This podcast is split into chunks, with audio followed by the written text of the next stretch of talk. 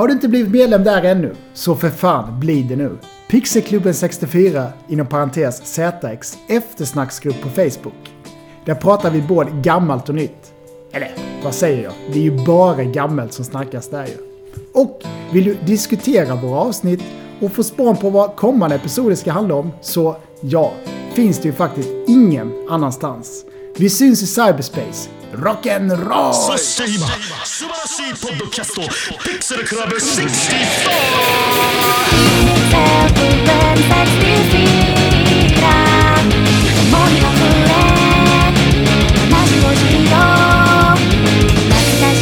友人とバカく歌え男も女も楽しもうよ昭和のゲーム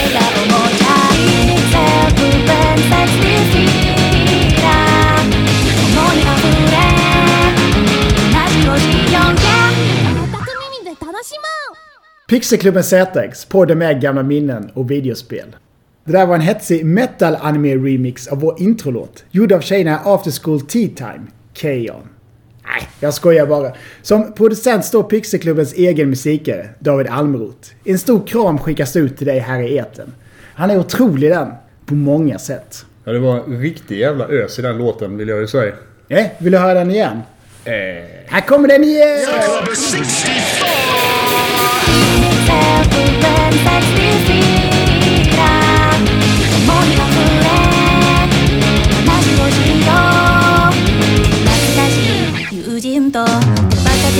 歌え男も女も楽しもうよ昭和のゲームに笑顔もチャイセルフベンセクシーラ共に溢れ同じをしよう楽しもう Ja, Mange här i vanlig ordning. Och nu, nu äntligen är det dags.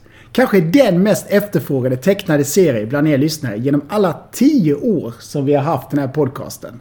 Ja, vid sidan om Sailor Moon och Pirater i mörka vatten då. Och så även bland våra systrar och bröder i Finland. Saber Rider ska det handla om denna gången. Och ska man tala om cowboys i rymden så finns det bara en gäst att bjuda in. Thomas Gustafsson ifrån Gullbranna. Annars... jo, för fan det är bra. Det, det är april, vilket betyder att det snart är maj. Vilket betyder att jag då kommer få spela Mass Effect Legendary Edition.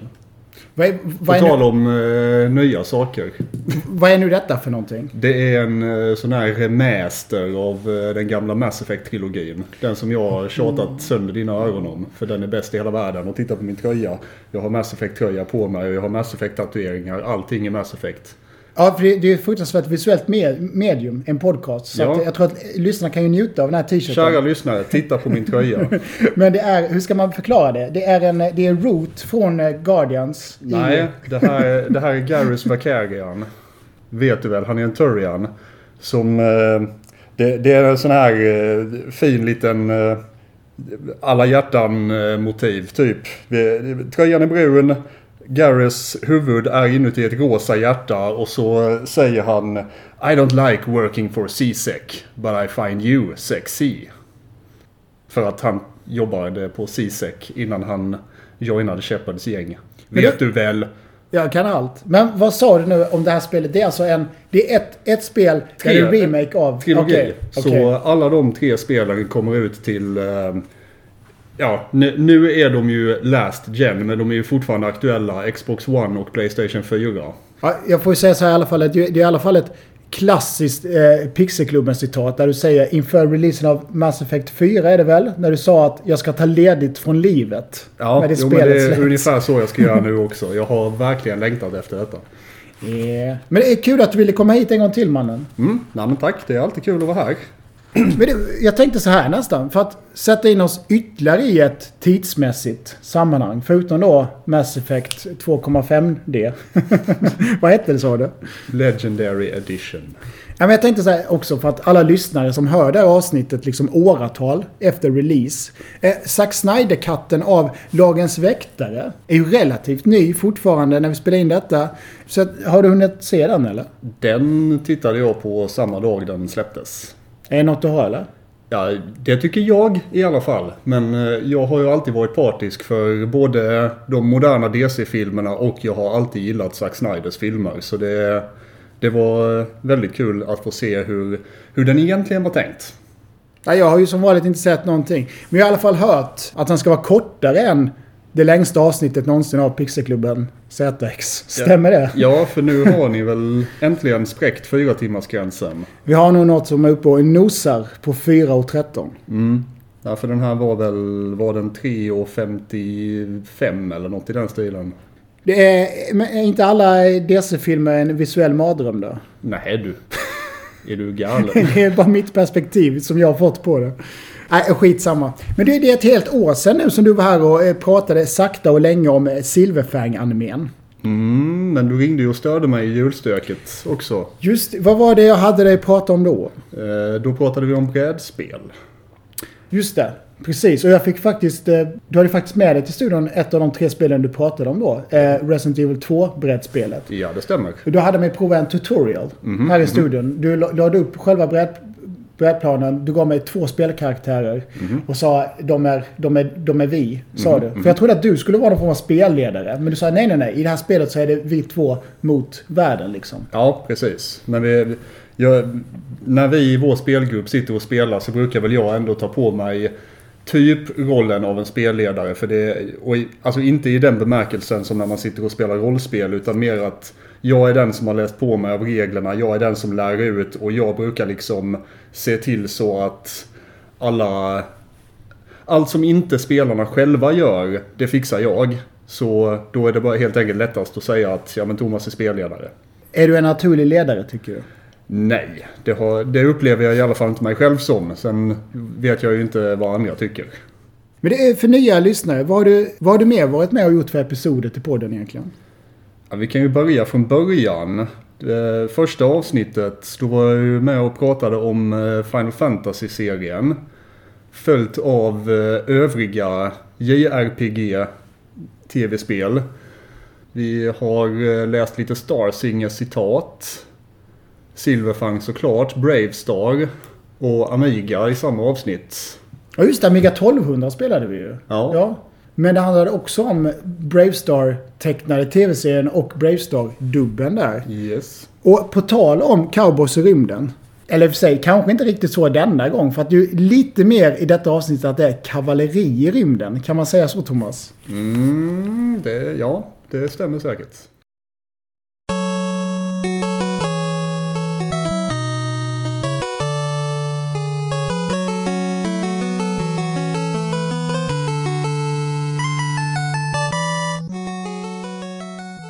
Två rymdosande musikpauser kommer vi bjuda på ikväll med. Extremt bra båda två. Så mycket godis att se fram emot ikväll då. Eh, jag tänker vi kastar oss över detta monstrum direkt. Stjärnsherifferna. Så kära lyssnare, luta dig tillbaka, öppna en ny sour cream, lägg i en snus, gör det som krävs. Saber Rider. Can you feel the thunder inside? Saber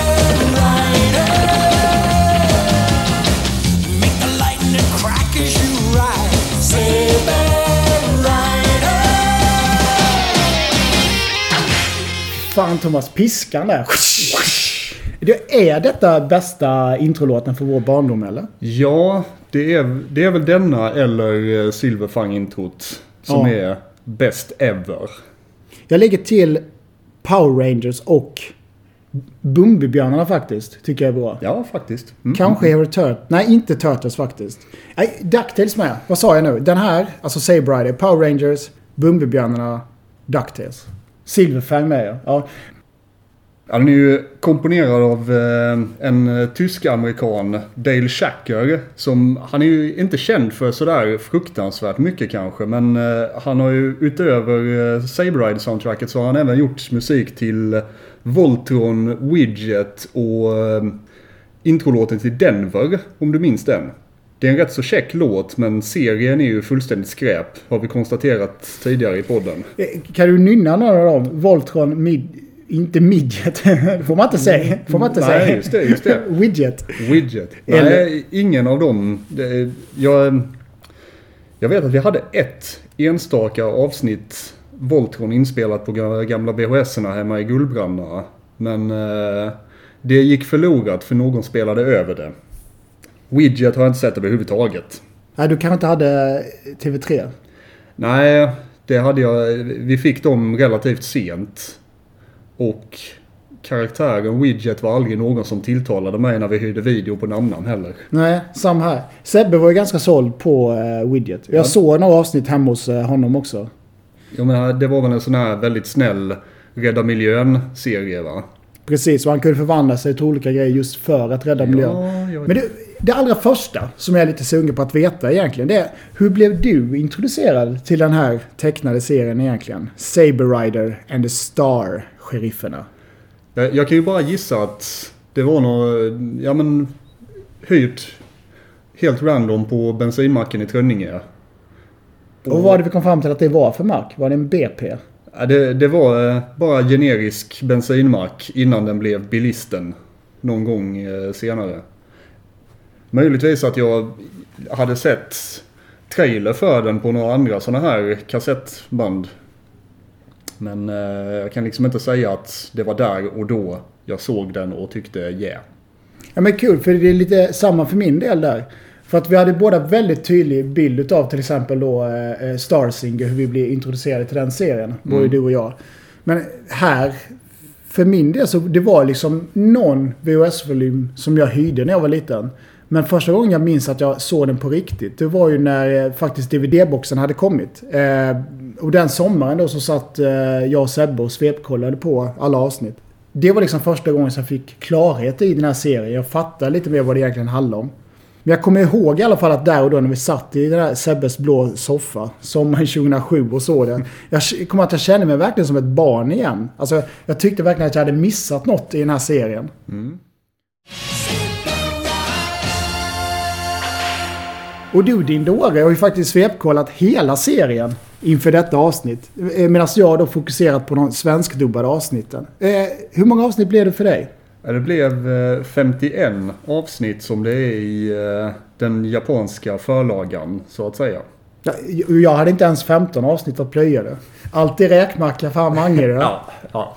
Men, men du, eh, handlingen i serien. Ja, eh, ska vi kanske först ta och läsa baksidan på en av hyr-VHS vi hittade här i studion som en eh, liten introduktion. Ja, eh, här har vi den. Hur introducerar man svenska folket till eh, stjärnsheriffen då? Ja, vi har ju en bild på huvudpersonen Saber då som stegrar på sin häst. Och så står det under Saber Rider är chef för stjärnsherifferna som han leder i många och farliga äventyr genom rymden. Saber Rider och hans vänner, den vackra vetenskapskvinnan April O'Neill. och, och de två stjärnsherifferna Colt och Fireball kämpar mot spökryttarna som leds av den ondskefulle Nemesis. Ja, vad härligt. Vad Och, vi? och Nemesis med i också, det heter Nemesis. Nemesis. Nemesis. Jag heter Nemesis. Vad har vi mer? Familjefilm, färg, 7 år, 60 minuter. Cirka 60 minuter. Lite löst.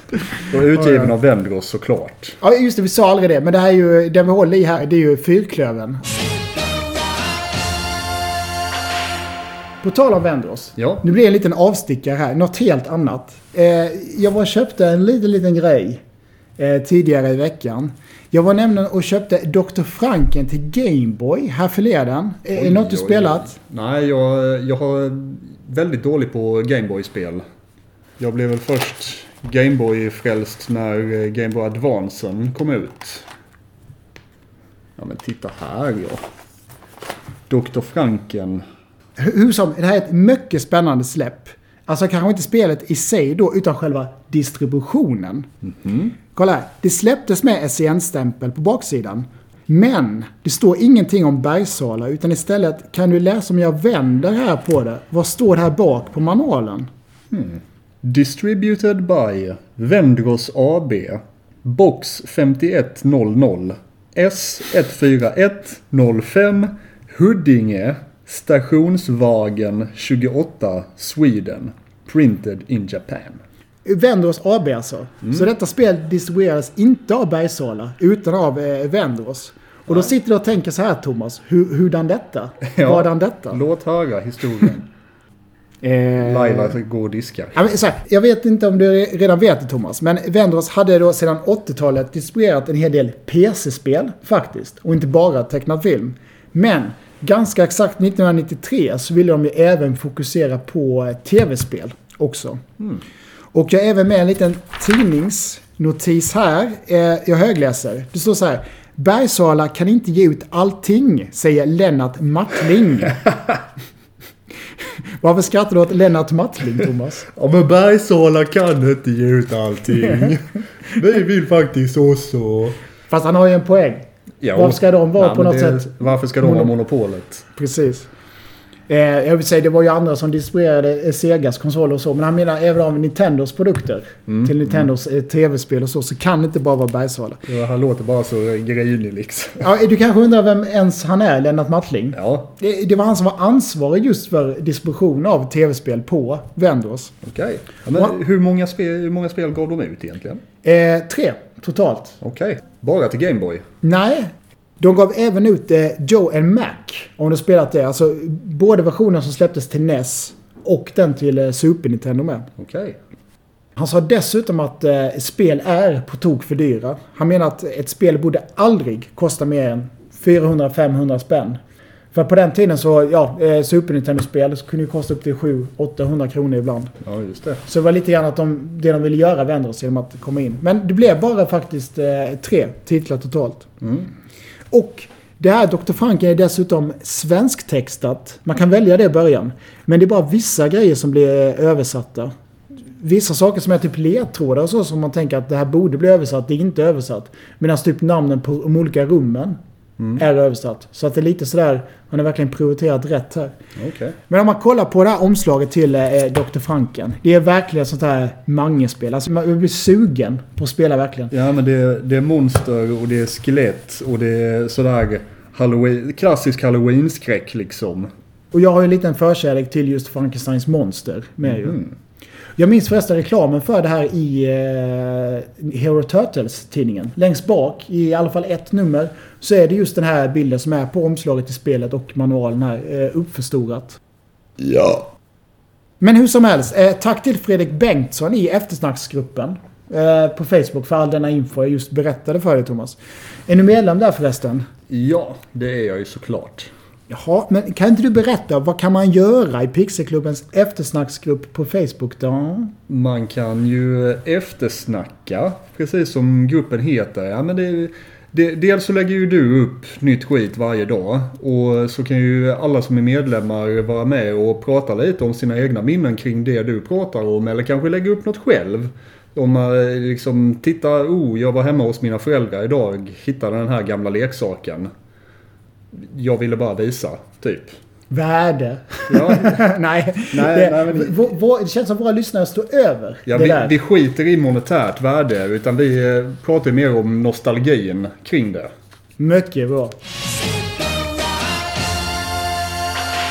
När jag började se om serien inför det avsnittet, alltså de svenskdubbade avsnitten.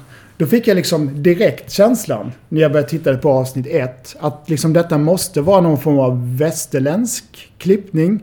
Alltså lite grann det som eh, Anders Hägg Jönsson pratade om i den om Robotech och Macross. Eller förstår du vad jag menar med det? Att det känns lite väl snabbt berättat. Att det, jag fick känslan av att det här måste vara typ så här tre, fyra, fem japanska avsnitt som de liksom har klippt ihop till någon form av västerländsk. För det går så snabbt där i första avsnittet. Nej men det gör det nog i originalet också faktiskt. Jaha. För, men det är, det är liksom ska man ge en hel bakgrundshistoria och ett team ska samlas och liksom man ska ge dem ett motiv på knappa 20 minuter då, då blir det rätt så hetsigt. Ja, ja. Men det, jag tänkte, kan inte du berätta lite mer i alla fall om själva tillkomsten av den serie vi i väst kallar för Saber Rider då? Jo, Saber Rider började ju sitt liv som en eh, japansk anime som heter eh, Seijushi Bismarck. Och eh, jag har sett lite olika översättningar på vad det här Seijushi betyder.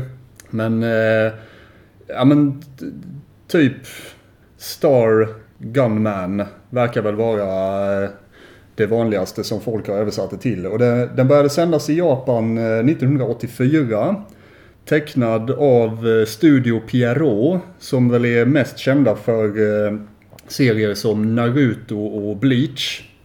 Men även eh, nyare serier som Tokyo Ghoul.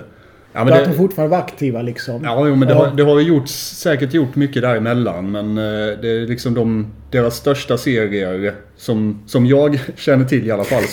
De, de tecknade sex nya avsnitt när de tog in den hit till väst nämligen. För att liksom förstärka den där westernkänslan. Jaha, i samma studio eller? Nej, alltså vilka det nu var som tog in den till eh, Amerikat. Om du har dem liksom direkt bredvid varann och du vet att här är ett japanskt, här är ett amerikanskt tecknat. Så eh, jo, det märks skillnad. Är den väldigt, väldigt annorlunda och så är det helt annan feeling i japanska originalet eller?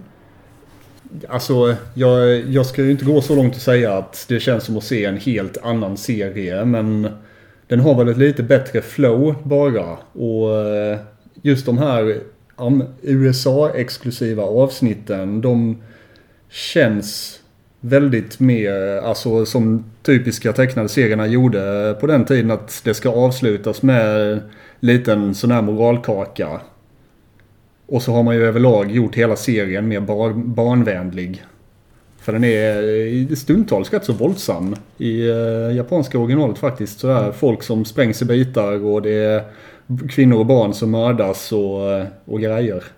Det är ju några sådana avsnitt som fick vara kvar i eh, västerländska versionen också. Mm. Jag tänkte vi kommer till det sen när jag ska berätta några av mina favoritavsnitt i alla fall. Ja men mycket intressant. Jag visste inte ens att den hette Bismarck i Japan. Det, det är ju eh, han eh, meckaroboten. Han heter Bismarck. Remrod. Rämråd ja. Men det är... Eh, jag tänker nästan så här faktiskt. Är det inte lika bra att bränna av den nu då?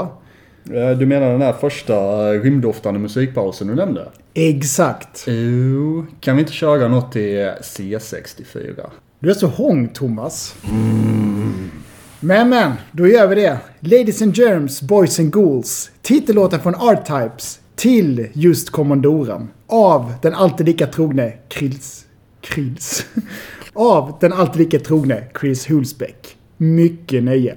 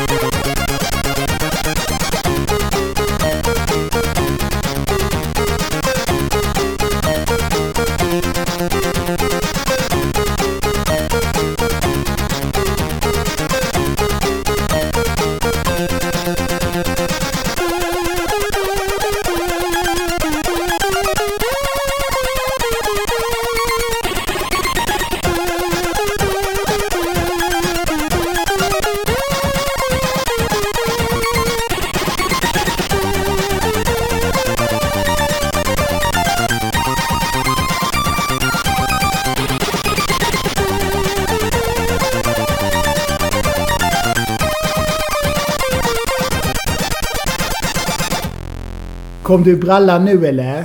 Ja, jag var tvungen att gå sådär efterröka nu. Det är ju verkligen så här filmgrej att de röker i sängen efter sex. Snarare än baserat på, på verkligheten. Ja, det är ju fan bara äckligt. jag har hört att, för de kan ju inte visa sexscener i film. Gamla filmer menar jag nu. Ja, ja, Så att då- visa att de har haft sex, så att om man ligger och röker i sängen efteråt. De, de fåtal i biosalongen som ännu inte har fattat det ska då förstå att aha, they have dudd. Det har blivit duddat. Ja, så okej, att säga. jag köper det. Eller du kanske var besviken nu på den här eh, musiklåten att det inte var lite mer cowboys istället eller? Ja, den rymde ju coolt det också. Ja, ja. Men det, jag tänkte, vad handlar Sabride och Stjärnskiffrarna om egentligen? Alltså vad är det mer som har hänt precis före avsnitt 1? Alltså den där Fireball går med i styrkan och får sin EKE aktiverad. Vad är en EKE förresten? EKG? Vad är det? Varan TV. Eh, elektronisk kortenhet. Men dra handlingen lite grann då. Så ska jag passa på att se klart det sista svenska avsnittet. Då så länge. Jo, det är ju som så att i en eh, avlägsen framtid så har eh, mänskligheten börjat kolonisera våran galax. Milky Way höll jag på att säga, vad fan heter den på svenska? Vintergatan. Men det har uppstått konflikter mellan kolonisatörer och eh, nissarna som är kvar på jorden som vill kontrollera allt det här. Så för att eh, liksom upprätthålla ordningen runt om i galaxen så har den här eh, stjärnsheriferna då etablerats för att se till så att bovarna håller sig i schack. Men så kommer det då från en annan dimension, kommer de laglösa och vill eh, ta över våran galax. Och deras motivation är helt enkelt för att deras dimension är så fruktansvärt tråkig. Så, så de- vill helt enkelt liksom komma in i vår galax för att se vad gör de för att ha roligt. Jag, jag minns faktiskt ett citat från svenska dubben angående det. När någon av ondingarna lite grann blödde ut sitt hjärta. Och erkänner liksom att vi är så onda så vi vet inte ens hur man har roligt. Jo men det är ju han eh, storstyggingen Nemesis själv som säger det. Det är precis. De har roligt, men vi vet inte hur. I stjärnsherifernas dimension roar de sig. Men det kan inte vi. För vi vet inte hur. Ja, och på tal om Nemesis förresten. Han, eh, han var ju, vad jag har förstått det som så var han liksom inte något överhuvud för den här erövringsstyrkan från början. Utan de andra laglösa gjorde det helt enkelt så, skötte erövringen så kast. Så han sa själv liksom att, nej men okej nu jag, kommer jag in och tar över kontrollen här. Så att det blir rätt gjort. Vilket det ju såklart inte blir. Ja, nej men det, det är handlingen i all sin korthet. Mycket härligt Thomas. Eh, svenska dubben då? Bli gratis medlem i Cartoons barnfilmsklubb. Utan kostnad får du klubbnyheter på posten, små presenter och andra roliga klubbsaker. Vill du veta mera hur det går till att anmäla sig? Gå bara in till din videouthyrare och hämta en anmälningsblankett. Ännu en Vändros-utgiven tecknad serie då. Det har ju varit rätt många sådana i podden nu på senaste tiden. Och när ska vi ens hinna ta en fördjupning av Superfamiljen undrar jag. Ja, det är ditt bekymmer. Saber Rider, Stjärnsheriffen. Utgivningsår, ja, kanske 92. Den sista kanske 1993. De är ju faktiskt inte riktigt så tidiga som man ibland kan tro. Fem styckna videoband kom det ut. Och du som lyssnar så vet ju att det brukar vara så med många svenska dubbar att det just landar på att det är antingen fem eller sex stycken volymer som ges ut av sådana här serier. Ja, det är ju, ja, nu när jag tänker efter både... Eller i och för sig Silverfang var ju bara fyra volymer men Starsinger sex. Rai Grottpojken hade väl också sex volymer. Det stämmer det. Ja men. Ja men du och jag var ju faktiskt nere i källaren här innan och plockade upp eh, alla fem videobanden då. Vad, vad har du för åsikt om omslagen egentligen? Jag ska ge dem här till dig. Kan du kolla? Ja, då får vi ju se här vad det är för skit. Ja, men de... Mm, de ser väl rätt så generiska och... Jag vill nästan säga att de ser slarviga ut. I synnerhet volym 1. Där det liksom bara är ett par lösryckta bilder som någon har klistrat ihop i ett collage. Så eh, nej, jag är inte imponerad. Men man ser ju åtminstone karaktärerna och vad det ska vara. Det, det är cowboys och det är lite robot och lite sånt skit. Jag ser även här att volym 1 och 3 har ju fått samma bild på sig. Vilken är det? Den är öknen Ja, du ser, ja precis. Där när Saber och April står på sina hästar. Och som vanligt så är det så att det är lite rörigt med utgivningen också. Att det är någonting som ska stöka till. Det har ju Ja, varit sånt med varje. såklart. Och just i den här serien så är det väl då att endast två utav de här är numrerade. Ja, och i det kassettband som du och jag gissat oss till var det äldsta så heter ju serien Stjärnsheriffen Saber Rider. Och volym två här kallas bara Saber Rider. Trean heter Stjärnsheriffen Saber Rider igen. Och volym 4 och 5 heter bara Stjärnsheriffen.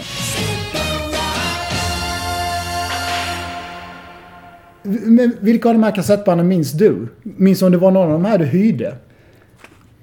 Jag har faktiskt inget minne av no... Nej, jag har inget minne av någon av dessa kassetterna. Jag tar och går igenom lite snabbt eh, innehållet på kassettbanden. Eh, volym 1 är då med de två första avsnitten i serien.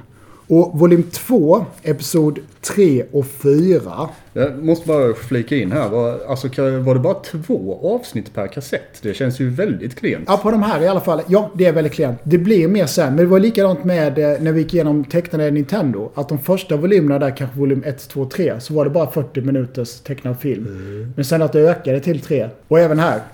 Men sen avsnitt 4 som kanske är det snyggaste omslaget om du... Eller avsnitt, volym 4 menar jag. Som är kanske det snyggaste omslaget om du, om du frågar mig. Det är en före detta hyrvideo på den. De andra är faktiskt i köpeband. Och detta är den första då som har 60 minuters speltid. Och här ingår då avsnitt 7, 8 och 9. Oh, ja, det var generöst. Och på volym 5 då, den som har taglinen, vad står det här nu? Saber Rider är tillbaka igen, stjärnsheriffen Fyrklövern. Här blir det lite mer vilda västern, so to speak, vad gäller ordningen på innehållet. Vendors skippade faktiskt en massa äventyr här. Och det är ju inte konstigt att det faktiskt var svårt innan internet att få liksom direkt klarhet till exakt hur många videoband som släpptes och så. När man inte kunde söka efter det. Och på vissa band så var det liksom, de hade bara ski- skippat massa avsnitt. Till nästa volym istället då. På femman så borde det ha inlett med Episod 10. Men icke. Och avsnitt 11 är inte med här heller på femman, Thomas. Och lyssna bara på titeln, på amerikanska titeln på eh, just avsnitt 11 då. Det är ju den som heter Oh Boy Dinosaurs. Här på volym 5 så har de istället valt att satsa på en trilogi avsnitt som liksom är som en följetong. Avsnitt 22, 23, 24. Den om kungariket Jarl och deras envise gamle kung. Ja, just det ja. Och av dessa fem kassetter så är två relativt eh, rär, så att säga. Svåra att få tag på.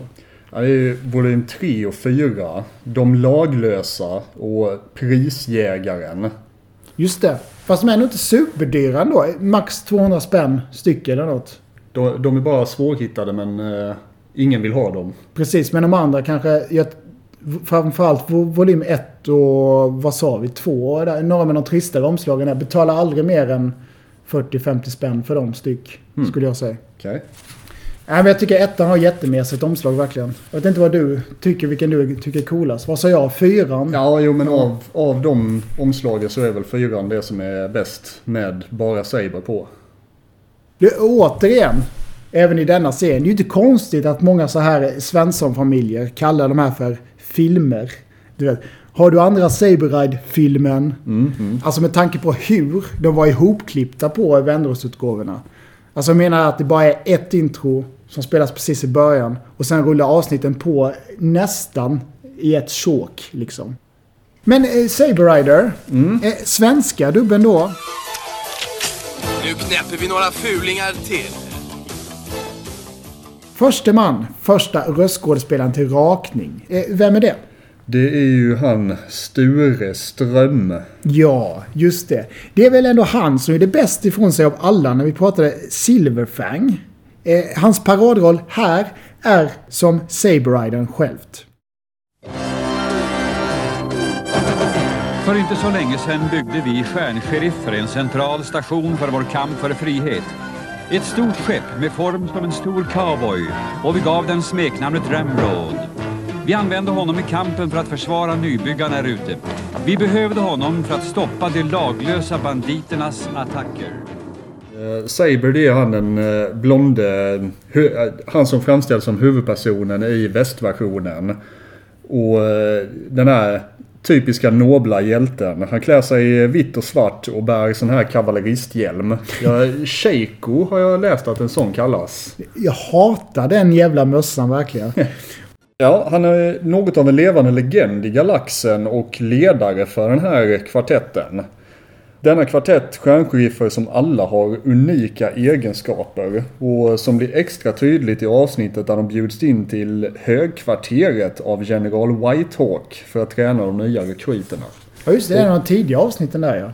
Kul detalj också, för det kan jag ju köra nu när vi går igenom varje karaktär, deras roll och namn i eh, japanska originalet. Ja, kul, kul. För eh, i det japanska originalet så heter han eh, Richard Lancelot. Han är från Skottland och han är inte teamets ledare utan han är väl mer, vad ska man kalla honom för, taktiker. Men hur, hur har han lyckats det i den versionen vi fick se då? Att klippa om det som det är? Är det med de här eh, berättarrösterna och det? eller? Ja, de, dels så är det de här berättarrösterna och, som inte är med i det japanska. Och så har man väl ge, genom dubben i vissa scener, ja men typ att när det egentligen då är Fireball som vi kommer till senare, teamets ledare i Japan, han står och säger typ att ja men här är Saber, våran ledare. Förresten kompis, om du springer på skurken som cowboyen pratar om, så berätta det för mig. Får jag inte snart tag i honom är jag rädd att hela planeten kommer att eh, sprängas i bitar. Menar du allvar? Jag brukar inte skämta. Och tyvärr så tycker jag Ströms röst är lite väl mycket mysgubbe skulle jag säga för just denna ganska unga, eh, rakryggade, Ja, blonda eh, hjäl- hjälte faktiskt. Det är ju verkligen det jag tänker när jag hör Sture också. Det jag minns, alltså det första karaktären jag tänker på när jag hör Sture Ström det är en, eh, en karaktär från ett avsnitt av just Denver som vi nu nämnt som vi hade eh, inspelat. Där han är sån där kvarterets gamla skumgubbe. Men Liksom en, en gammal farbror. Det är Sture Ström för mig. Jag minns hur det började. Mina order var att hitta Vanko, en laglös med spöklika ögon och blekt ansikte. Jag visste att prisjägare var efter honom, så jag tog kontakt med ledaren för operation Rembro. En eh, mycket speciell person vid namn April. Hennes far var... Ja, men just angående avsnitt, jag tror att det är avsnitt två. Exakt det när de tränar de nya rekryterna där. Jag minns det som ett väldigt coolt avsnitt faktiskt. Det är ju den som börjar med en maffig rymdstrid. Kommer du ihåg att Whitehawk refererar till MeToo-galaxen? Vad är det för något egentligen Thomas? Vill, vill du åka dit, till MeToo-galaxen? Se här till exempel. Här är några kollegor i min Togalaxen. Och Sture Ström, han spelar ju även en massa andra sidokaraktärer som Miguel, lille Ombrens pappa i avsnitt 5. Miguel. Miguel, ja. En roll han passar mycket bättre till, skulle jag säga.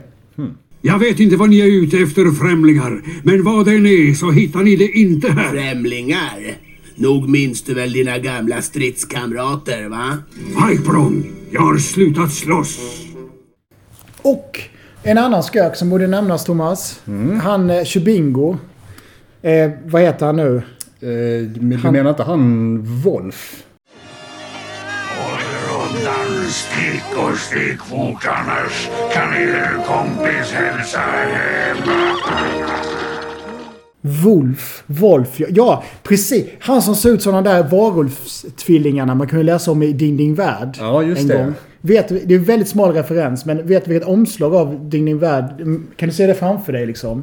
Varulvstvillingarna från Mexiko. Ja, jo men jag, jag, det låter faktiskt bekant nu när du säger det. Eh, Du som är medlem i eftersnacksgruppen på Facebook. Minns du det omslaget så eh, skriv in. Det är väldigt, väldigt smal referens. Men det är väldigt, väldigt viktig pusselbit av allas vår uppväxt. Sämsta rollen de tog han till nog är nog ändå i avsnitt 7. Eh, Little Partner. Där han spelar den där lillkillen Hoyt. Sture Ström med sin röst ska inte spela småpojkar, Thomas. Verkligen inte. Vem är du då, mister? Är det säkert? Tänker ni verkligen hjälpa mig? Du, eh, en fråga förresten. En av de coolaste eh, skökarna är med i det avsnittet. Gettler de Rettler. Är han med mycket eh, även i senare avsnitt med eller? Ja, han är väl en lite central skurk i första halvan av japanska serien. Han, han är liksom med i bakgrunden hela tiden och eh, styr de eh, laglösa Deathkula som de för övrigt heter i eh, Japan. Men vid halvpunkten där, typ, nu kommer jag inte ihåg om det är avsnitt 25-26 någonstans, så, så dör han faktiskt. Eh, syn- Jag gillar han verkligen som skurk. Synd bara att han ser så trist ut utan sin coola mask. Jo, jo, men han är snaggad, har en stor mustasch och ser sådär klassisk, bara tråkgubbe ut. Ja men eller hur? Som en typisk pappa liksom bara. Ja. Om de törs sticka in näsan här så blir det stjärnsherifernas sista strid. Kul, det eh, kan vi förresten lägga till att eh, hela den här biten med eh, stjärnsherifernas högkvarter, det är exklusivt för västversionen Saber Rider. Vi tar avslutar strömmen då så att säga med att säga att Sture även är berättarrösten. Men det, det är ju logiskt med tanke på att det är Saber som berättar. ja, eh, och varje videoband inleds just med en, ska man kalla det för sammanfattning? Det, det är ju lite liksom mer som en introduktion till vad det kommer att handla om. I detta spännande avsnitt gör stjärnsheriferna en attack på de laglösa silvergruvor där Gatler och Rettler ger dem ett varmt välkomnande. Colt får hjälp av en finurlig bergspojke när han ska jaga upp en robotskurk. Och Saber Rider ger en lektion i prickskytte. Allt i detta avsnitt av Saber Rider och stjärnsheriferna. Men jag undrar egentligen om man ska spela Saberiden där eller om man bara ska vara någon form av all, allvetande röst. Liksom. Ja, ja, men det, det... Nu, jag tänkte ju hur det är... Alltså i ett par av avsnitten så inleds det ju med att typ Saber sitter och berättar för någon att ja, det var så här vi stjärnsheriffer samlades, bla bla bla.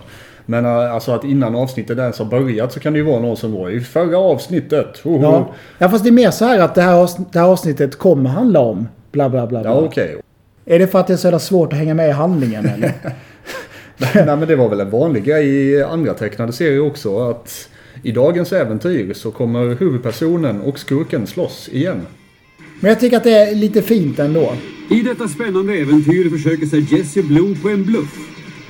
April rider och Saber Rider flyger. Nästa röstskådespelare gör främst Colt.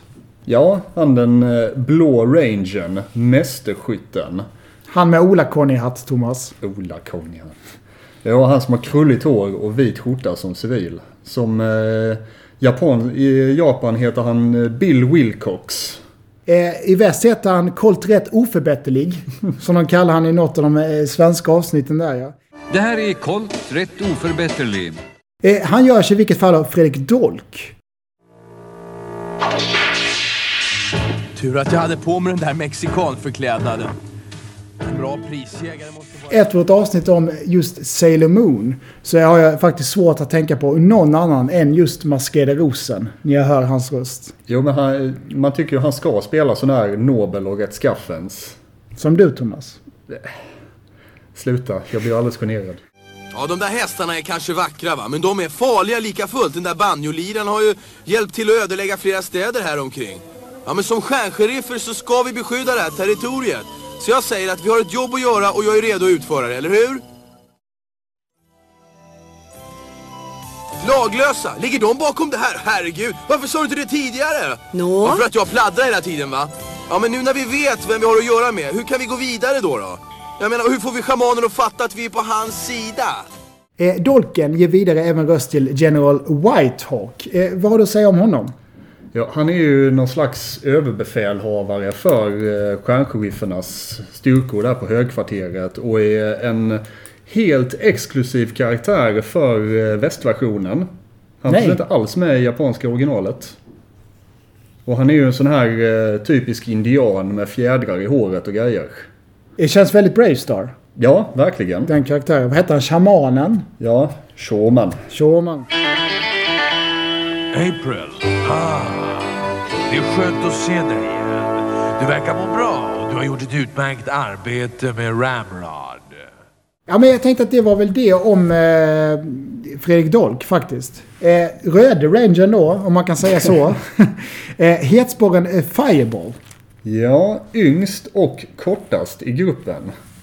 En riktig röd topp, men han lär sig snart disciplin. Som han introducerades för Whitehawk i avsnitt två då. Eh, vad mer kan du säga om Fireball? Ja, det är ju han som har brunt hår och röd t-shirt när han är civilt klädd. Och någon form av vit One Piece tight kostym där under. Eh, röd dräkt och hjälm när han drar ut i strid. I eh, Japan så var det han som var seriens huvudkaraktär. Och han hette Shinji Hikari. Och valdes personligen som ledare för den här gruppen av eh, Aprils pappa. Men vänta lite här nu. Shinji Ikari. Ja, Känns inte det som ett väldigt bekant namn? jo det gör det. Kan du berätta hur? Eh, jo, han i eh, Bismarck som sagt, Shinji Hikari, Ja. har ju ett väldigt snarlikt namn med eh, huvudpersonen från en annan anime. Eh, Shinji, men han- heter väl bara Ikari. Ikari. Ja. I Neon Genesis Evangelion. Men den serien var ju, eh, vad, tio år efter Bismarck. Ja. Så vem apar vem egentligen? Men det, det är ju en väldigt kul slump. Eh. Eh, Är det som eh, Anders Svensson i Japan kanske? Shinji Ikari? Alla har problem med varandras papper. ja, ja, ja. Nu är Laila igång igen där då. Ja. Ja, men det är så att eh, han har japanska flaggan på sin dräkt. Vilket blir logiskt när man ser första västerländska avsnittet. Eh, alltså hur då, Thomas? Jo men han är ju racerförare från jorden och han, han är ju såklart född i Japan. Jumas största racerlopp, ingen match! Alla andra är så långt efter att jag kan krypa i mål. Lugnt som på en trimmad skateboard. I vilket fall, han spelas av Olof F. Andersson. Eh, som också nämndes i den om Sailor Moon. Och där drog vi ju även lite historik på den då. Det var han som översatte hela Sailor Moon till svenska och gav röst till bland annat Jedat och Lord Kunta då. Hmm. Jag tycker att hans röst låter ibland lite som Staffan Hallestam. Eh, lätt att blanda ihop de två. Ja men de låter ju båda lite sådär som någon check yngling liksom. Jag har väl ingen större chans att slippa höra den här idén, eller hur va? Och, som sagt, se upp när du knäpper hanen så du inte blir knäpp. Ja, och här i Saber, förutom då till Fireball, så gör han även eh, röst till fisförnämna Prins Roland. Eh, den där de åker till kungariket Jarl, om du minns det avsnittet. Jajamensan.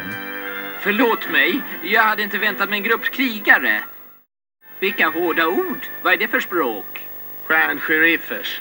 Men förlåt mig, det var inte meningen att förolämpa någon av er. Sist ut av centralfigurerna är den blonda April. Eh, vad var de kallade henne nu på baksidestexten? Du läste innan. Eh, vetenskapskvinnan. Eh, dotter till eh, general Eagle som är högkvarterets överöverbefälhavare. Han är ju den som står till och med över general Whitehawk. Dåliga nyheter pappa. Vi tror de laglösa känner till Ramrod. Men hur? Och det är hon som eh, inte bara styr Ramråd utan hon har ju dessutom byggt skiten med. Det finns ingen bättre kärra. Ramrod är ingen kärra. Den är ett högteknologiskt försvarssystem. Men jag råkar gilla kärror och det här är en bra kärra, okej? Åh, snorvalp! Jag tror det är trubbel på... Och i, eh, det- det är samma grej i Japan där. Att hon har eh, byggt Bismarck. Och, eh, men hon heter här Marianne. Marianne Louvre. Och bara 15 år by the way. För att det måste vara barn när det är japanska anime. Det är konstigt att hon inte var 14 år och styr en stor meckasuit. Ja. Det känns som det vanliga annars. Men tyvärr så får hon ju ofta faktiskt stanna kvar ombord på Ramrod. Snarare än att följa med ut i strid. Nå, ännu en utmaning pojkar. Och ni vill att jag stannar här? Det är du som har byggt Ramrod. Du kan henne bäst. Så vem annars ska stanna vid skeppet? Ja, han har nog rätt April. Vi tar kontakt med dig om det blir problem. Om du förstår eh, vad jag menar. Så du menar? Ta det bara lugnt madame. Jag säger bara att ja, alla är bra på sin grej va. Och du behövs bakom spakarna på Ramrod. Okej, då stannar jag här på Ramrod om ni behöver min hjälp. Eh, Har du någon mer fakta på henne eller? Ja, en liten grej. Ytterligare en sån här västexklusiv grej. Om du minns hennes eh, rosa meckahäst Nova. Mhm. Är inte med i japanska serien. Yeah. Jag gillar April, måste jag säga. Eller Marianne Louvre, som jag nu fick reda på att hon heter hemma i Japan då. Alltså, hon är inte helt ett våp. Nej, nej, verkligen inte. Hon kan ju skjuta laserpickadoll. Och i avsnitt två så är det ju hon som håller i, ja inte karatekursen, det är snarare mer judokursen för de här nya kadetterna. Ja, det känns mer judo, ja. Självförsvar är mycket viktigt för såväl man som kvinna. Din storlek saknar betydelse för du vänder din motståndares vikt till din fördel. Försök att ta mig så visar jag. Ja, och som du kanske hörde där så spelas hon av fina Beatrice Järås. Vi måste gå in i anfallsfas. Vad är det? Jag hinner inte förklara. Aktivera spakarna vid nyckelenheten fort. Okej. Jag tycker hon är som allra tuffast eh, i just avsnittet med prins Roland, det vi har nämnt innan. Där hon är den enda av alla i gänget som eh, vågar opponera sig mot kungen av Jarl. Och så tycker jag också att hon har så cool armor suit. Eh, där med alltså hennes stjärnsheriffsdräkt. Mm. Just att det är rosa också. Ja, men eftersom hon är tjej så måste det ju vara rosa. Det vet man ju. Det, vet- det är, något, är det något man vet. Ja. Så jag tycker att när vi gått igenom färgerna på de här fyra stycken nu i det här gänget. Eh, en svart, en blå, en röd och en rosa. Det här Bismarck eh, Sabrider, det fortsätter ju på något sätt Super Sentai-traditionen. Eh, vad var det nu du sa att originalet hette i Japan igen? Seijushi Bismarck. När kom egentligen så här första Super Sentai-serien, alltså otecknade i Japan? Kan det vara tidigt 70-tal någonting? Ja, eller? det måste väl ha varit... När, ja men det här, eh, vad fasen hette nu han? Kamen Rider. När var det de började komma? Det kan nog vara sent 60-tal till och med. All right. vad heter du? Jesse. Jesse Blue. Okej Jesse, gör ett försök. Hon ska slåss mot Jessie! Beredd? Okej. Ja, du är April. Hon får ju en boyfriend med han är Jesse Blue. Och jag minns att när jag såg den här serien med Sebbe första gången så beskrev jag honom som en eh, Bishonen version av Wolverine. Eh, minns du han Jesse Blå? Ja, han är ju ett riktigt jävla äckel. Om man tittar på honom idag. Det är, det är fullt med rödflaggor där när han smyger sig på henne när hon har gått för att piffa upp sig och han liksom håller fast henne mot väggen och säger Förstår du inte April? Du tillhör mig. Och jag tar hand om dig från och med nu. Jag behöver inte tas om hand och jag tillhör inte någon. Men vänta nu. Jessie, sluta nu.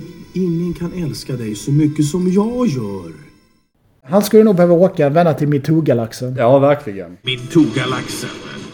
Ja, de, hur som helst så de träffas ju under den här eh, självförsvarskursen som hon höll i.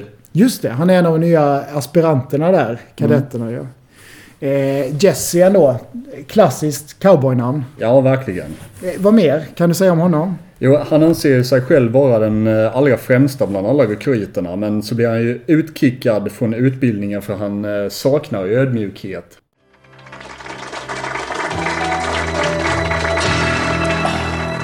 Måste komma på något sätt så att hon till slut kan bli min.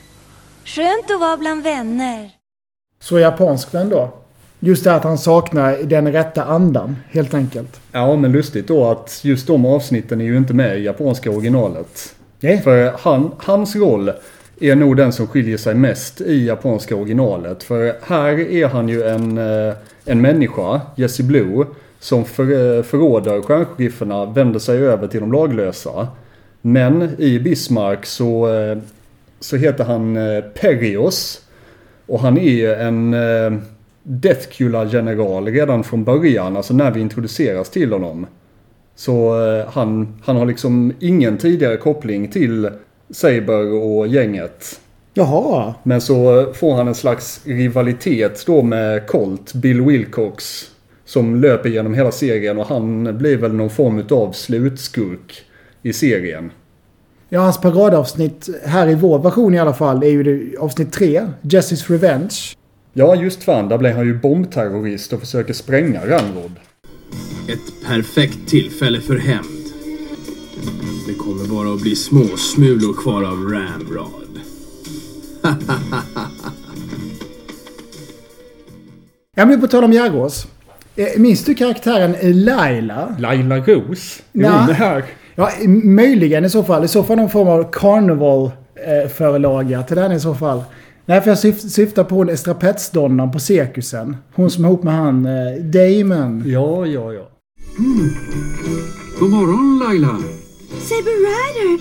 Damon är borta så jag har ingen partner i trapetsen. Bara lugn Laila. Jag kan hjälpa dig. Ja, men det, vi får väl ta några fler skurkar nu med då.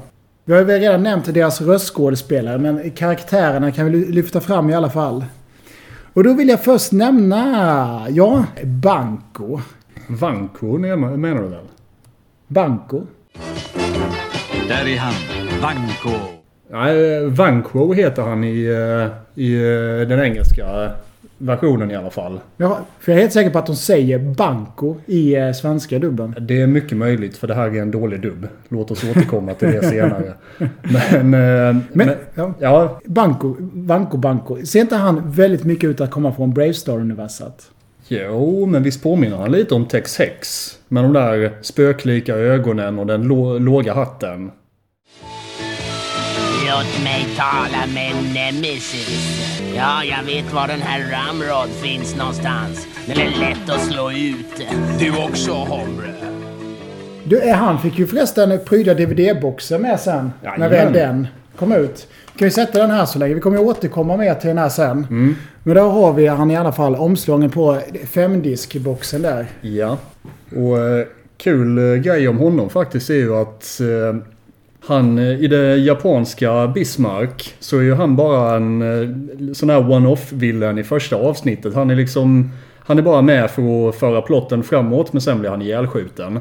Men i eh, väst, Saber Rider, så var han en återkommande skurk. För i de här sex nytecknade avsnitten så, så var han tillbaka i flera av dem. Och det förklaras ju med att eftersom den västerländska serien var mer barnvänlig så var det ju aldrig någon skurk som liksom dog där. Utan när de blev ihjälskjutna så återvände de bara till sin egna dimension. Jag kommer tillbaka. Vilket gjorde att, ja, alla skurkar kan komma tillbaka. Och eh, han slutade faktiskt som människa. Han Vanquo. För eh, Saber Rider, han åkte till deras dimension i ett avsnitt. Och eh, sprang på Vanquo där. Och eh, hur han kommer fram till den slutsatsen, det vet fasen ärligt talat. Men eh, han säger att liksom, om han skjuter ihjäl någon laglös i deras dimension. Då har de ingenstans att liksom fly till. Så då säger han att då kommer du bli människa. Och så skjuter han Vanko och mycket riktigt så blir han människa. Och så säger han något sånt där lökigt att ja, människor som har kul och är glada. Du kanske gillar din nya kropp. Och så säger Vanko, ja, jag kanske gör det. Får lite mer kött och ben, så att säga då, så att säga. Ja. Kött på benen när han blir människa. Ja, precis. För de är ju bara såna här, vad är det de kallas nu? Vapor beings tror jag de kallar dem i den engelska. Ja, men det är sen eh, något annat som får mig att tänka på Bravestar. Är ju faktiskt eh, Nemesis. Alltså ondingarnas eh, överhuvud. Eh, varför Thomas tror du att det får mig att tänka på? Ja, men han påminner ju lite om eh, Stampede. Ja, Stampe. Stampe Dampe. Eh, Kan du förklara eh, hur de är lika, Thomas? Det är även Horde Prime, är ju samma skrot och kon där ju. Ja men det är väl den här eh, stora skräckinjagande figuren med lite skelettliknande ansikte, huvud. Som liksom inte syns så mycket genom seriens gång men ändå finns med i bakgrunden hela tiden. Vi tar Lyss här i alla fall. Besegrade. De utplånade er. Tror du inte att jag känner till varenda steg ni tog? Jag övervakar er varje sekund. Ni har tur, Gatler. Ni slapp undan gaskamrarna. Jag kanske måste ändra mig. Sen, eh, ingen skök. Ramrod. Sicken Voltron detta är ändå. Ja, April hon kallar den ju någon gång för eh, ett högteknologiskt försvarssystem. Och eh, första avsnittet så omnämns den som eh, en stor cowboy. Ja, just det. Det gör det. Men det där säger ju inte så jättemycket om den ändå. Kan du enlightena oss lite grann om vad det är för någonting? Ja men det är väl i grund och botten bara liksom ett, ett försvarssystem som har designats för att eh, i så god mån som möjligt kunna bekämpa de laglösa. För det, det har vi ju inte nämnt ännu, men de laglösa har ju faktiskt ett fräsigt extra vapen som dyker upp i varje avsnitt. Nu minns jag banne mig inte vad det, de kallar det i den svenska dubben men eh, på engelska så säger de eh, en Renegade Unit. Mm. Och det är ju stora meckarobotar det också. Så att det här rymdskeppet Ramrod förvandlar sig ju till en meckarobot med cowboyhatt och slängkappa och revolver och så de kan fightas mot varandra.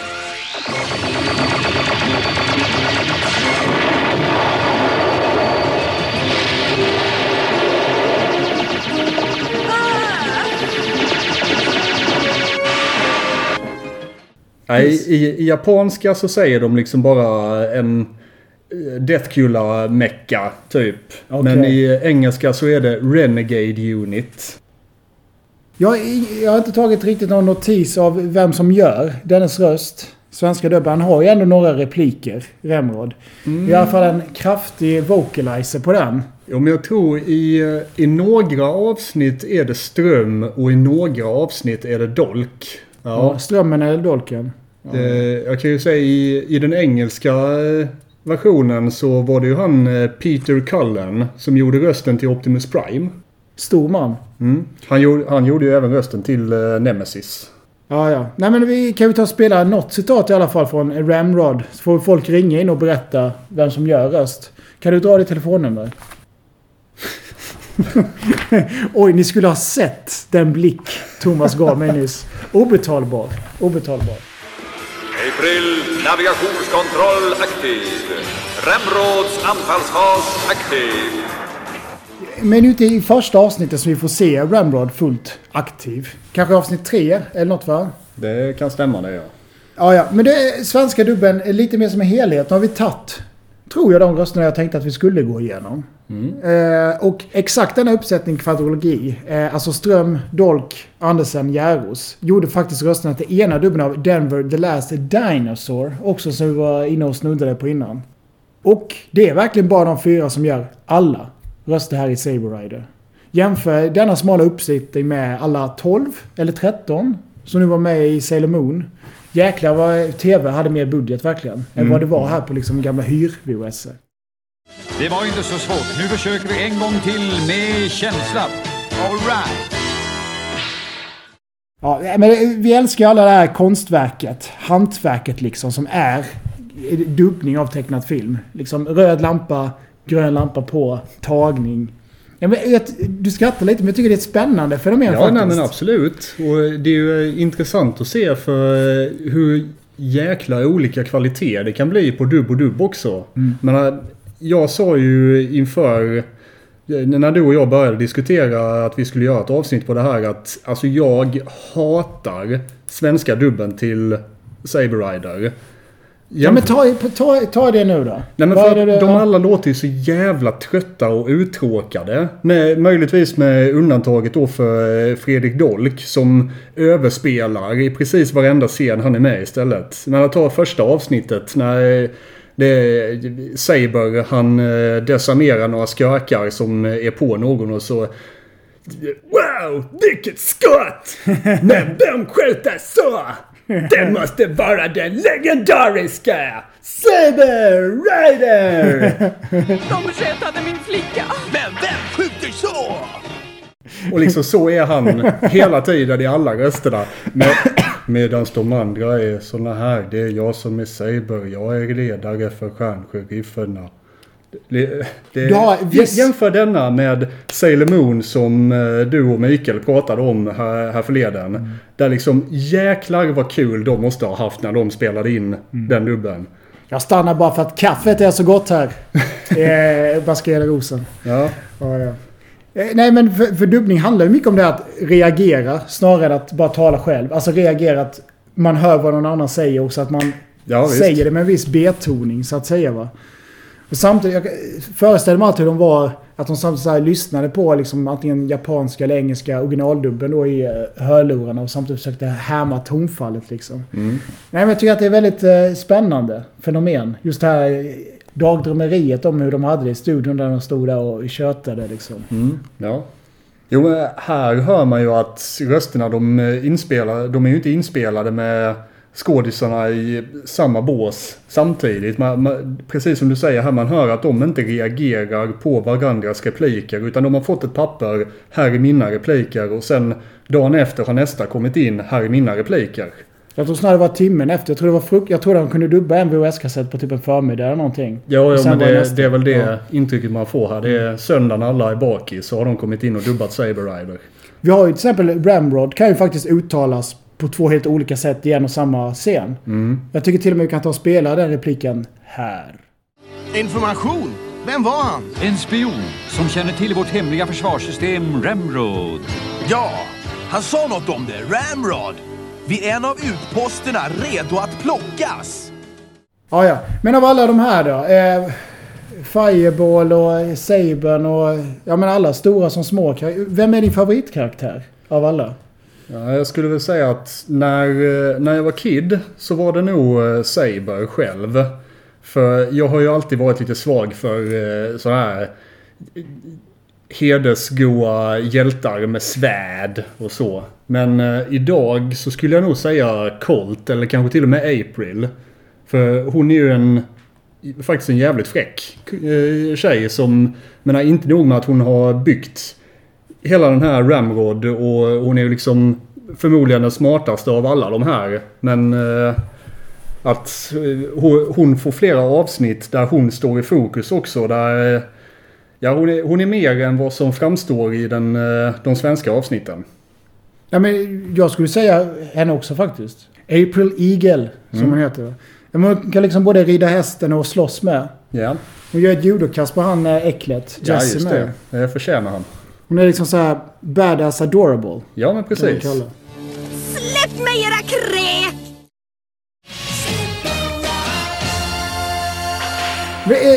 Serien alltså som i helhet. Dusintal avsnitt fick vi hit till Sverige.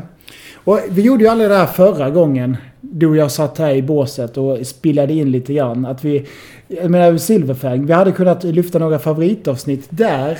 Men de här två serierna är uppbyggda lite grann olika. Att Silverfang är egentligen som en långfilm, su- su- superlångfilm. Ja, egentligen, att gå in i varandra. Här Ja. är det lite lättare att lyfta fram enstaka Ja, no, men det, alltså det, ser man serien i sin helhet och i synnerhet japanska originalet så kan man ju urskilja tydliga arker där också. Alltså liksom att det är en kontinuitet som löper genom hela. Alltså första halvan utspelar sig på...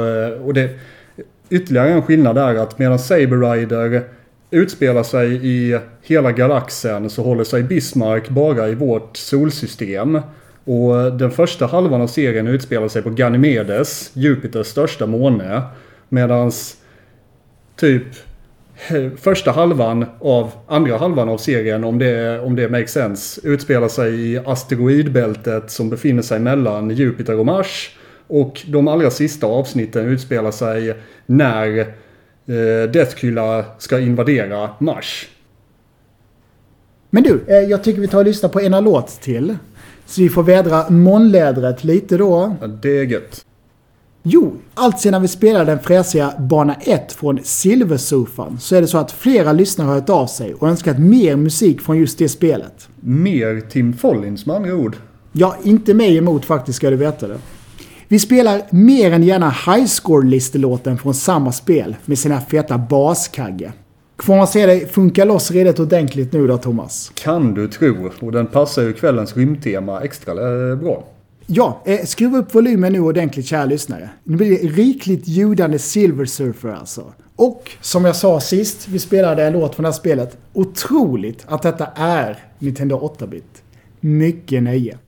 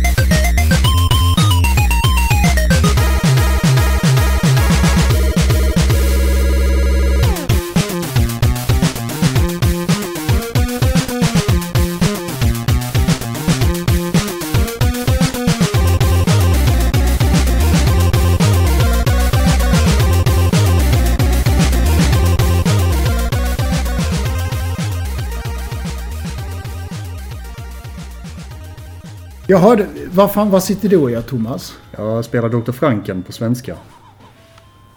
Blir du sögen eller? Ah, det är väl rätt så stelt egentligen va? Ser du att eh, på omslaget här är ju lite grann Chibbe-version nästan? Ja, han har en randig pyjamas på sig. Men han, här ser han... eh, Av det lilla man kan tyda så ser han fortfarande väldigt äj ut. Han ser mer ut som en, alltså från filmens Ja, värld. han, han är ju Boris Karloff. Han är Boris Karloff, Thomas. Eh, Plattformare, kan man säga något mer om det? Ja, det är väl något lite form av äventyrsupplägg här. För det... Om vi ser här, där. Så har man ju en karta där liksom du började i det här området. Ska du väl ta dig till det rummet där. Valde du svenska i början eller? Ja då. Så ehm, den här kartan kallas för golv 3. Och vi ska se vilket, bara kan snabbt se vilket rum jag var i nu. Hallen. D-tornet. Jag var i typ baronessans... Stu, eh, ja. Det är svenska helt enkelt. Du, en sak jag funderar på lite grann med det här. Det är ju varför Vendors valde att ta in just det här spelet bland annat. Mm. Det jag kan säga i samma veva så släppte de även en tecknad serie. Nej, tecknad film ska jag säga med eh, just Frankenstein. Yes. Frank Einstein heter den.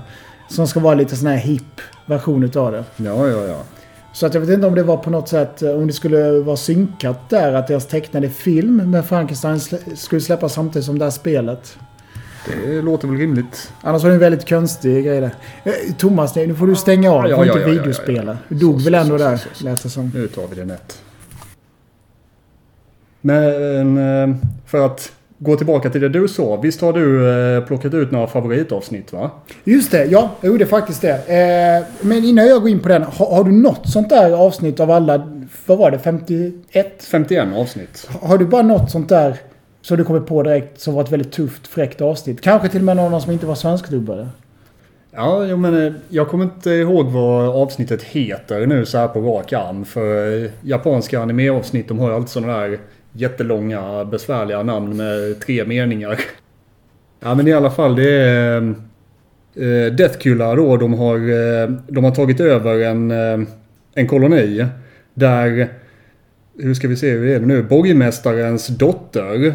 Hon, nej, borgmästaren har allierat sig med eh, Deathkilla och tycker liksom att, nej men istället för att alla invånarna ska mördas här så bara låter jag dem hållas. Men borgmästarens dotter, hon leder en rebellstyrka som eh, opponerar sig dem då och så kommer eh, April, hon infiltrerar det här då. Hon eh, förklär sig Bonkar eh, Laila ute i köket? Ja, det är ett jävla väsen. Hon, hon kommer in med en förklädnad och allierar sig med den här borgmästarens dotter då för att kasta ut Deathkilla och visa dem who's boss. Så det är ett sånt där April, April-fokuserat avsnitt. Eller Marianne som hon heter i Bismarck ju. Eh, vilket avsnitt skulle du gissa att det här är? Är det typ de allra, allra senaste? eller? Nej, det, det är nog under den första halvan i alla fall. Ja. Nej, du får... eh, Tänk igenom lite här nu en gång till. Du får nog ingen topp 5 av mig. Du får en topp 4, Thomas. All right. Du får väl gå och klaga hos Laila Ros i receptionen om du inte är nöjd. Ja, jag får gå till PR. Nej, H, vad säger man? HR-avdelningen. H- HR? Ja. Ja, ja, ja. Tror, tror du att vi har en HR... På riktigt? Tror du att vi har en HR? Laila, hon innehåller alla sådana positioner. Nej, nej, nej, nej, nej. Precis. Hon har däremot legat i alla positioner. Men kan vi ta sen. vi kan ta det sen. Jag kan berätta mer om det sen. Ja, ja. Men i vilket fall. Kan inte du vara lite så här YouTube-röst och säga eh, plats fyra? Så säger jag... Mm. Plats fyra. Little Partner. Ja, eh, ja eh, avsnitt sju alltså. Där rymdcowboysarna får en distress call från planeten Dakota. Inte att förväxlas med North och South Dakota då. Ja, men vänta nu lite va, sektor 412. Vet du vad det är? Jag kollar det just nu. Ja, men det behövs inte. Det är planeten Dakotas svarta berg. Där är fullt med silvergruvor. Ja, vi kanske... Utan detta är nämligen en planet där man utvinner silver. Och de tar skeppet dit. Men det hela visar sig vara ett lur. Och eh, de laglöse ligger och väntar på, eh, på dem med sina rymdpickadoller då.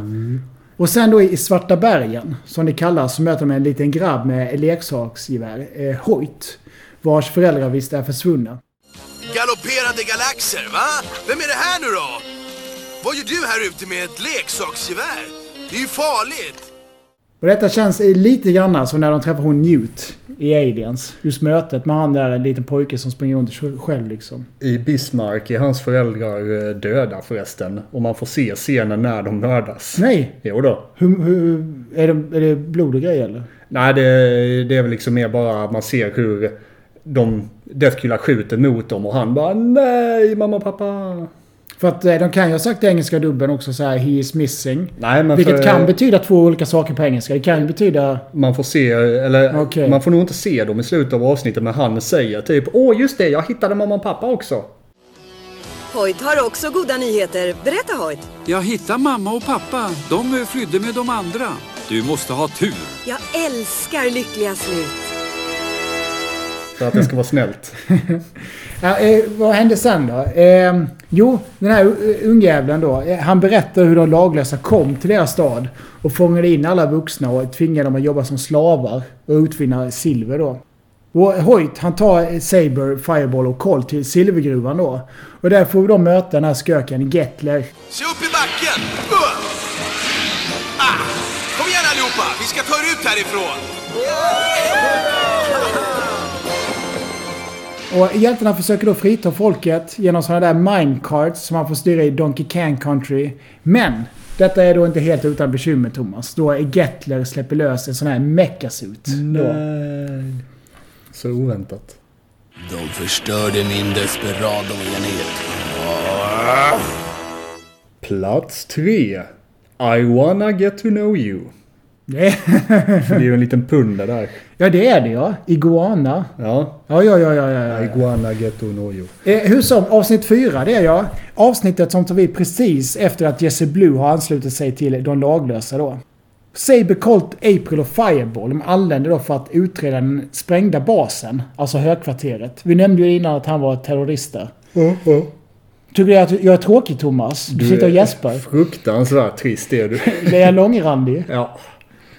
Eh, ja, ja, ja. Kan få se lång rand i brallan sen om du vill det. Ja, det är gött.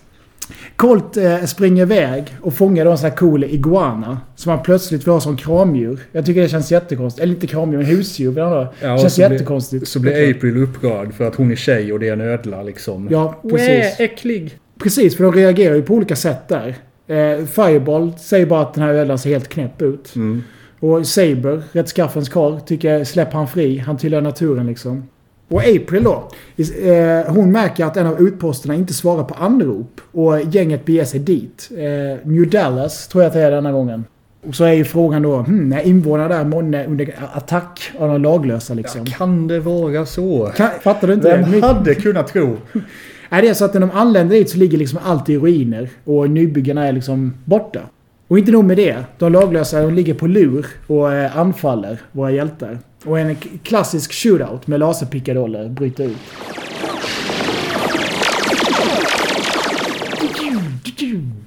Och sen Saber och Colt om singlar slant om vad som ska dra ut på ett riktigt sånt där Maverick-uppdrag för att besegra skurkarna.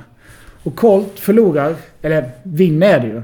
För det, han vill liksom ut på det här jävla våghalsdådet. då. Ja, han använder ju ett fuskmynt så att Ja. han, det ska, kan bara bli han. Ja, så är det ja. Eh, han beger sig då med sitt lilla miniskepp. Har vi något namn på den? Och i den engelska heter den eh, Bronco Buster. Ja, eh, för att hitta de onda då. Mm. Och eh, Colt blir fast i en canyon. Och Saber då, han skuldbelägger sig själv. För att han inte lyckas hindra Colt att ge sig ut ensam på det här uppdraget. Men eh, hjälp kommer från oväntat håll. Eller väntat håll är det väl egentligen. För att givetvis det är ju någonting med den här förbannade ödlan.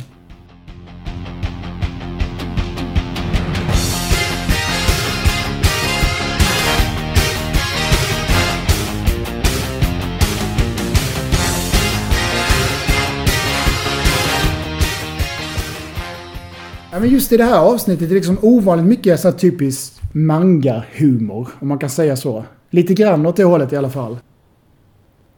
Plats två. Wild Horses Couldn't Drag Me Away. Ja, det är avsnitt 9 ja. Börjar med typ. Eh, ett gäng bortsprungna robothästar löper Ja, vad heter egentligen stampid på svenska, Thomas? Ja, men du vet, typ när kor eller hästar liksom springer galna. Ja, nej, men jag, jag vet ju precis vad du menar. Ja, ja, Thomas han använder nätet här så länge för att hitta det. Jag fortsätter berätta så länge. Hur som helst, de springer då sån stampid genom en av nybyggarbyarna då. Ja, Rusning. rusning. Ja, driva på flykt. Tjurrusning. Hetsa. Ja, ja. Eh, De här de springer då rusning genom en av nybyggarbyarna. Eller en hord av cybernetiska hästar, för att citera Saber själv.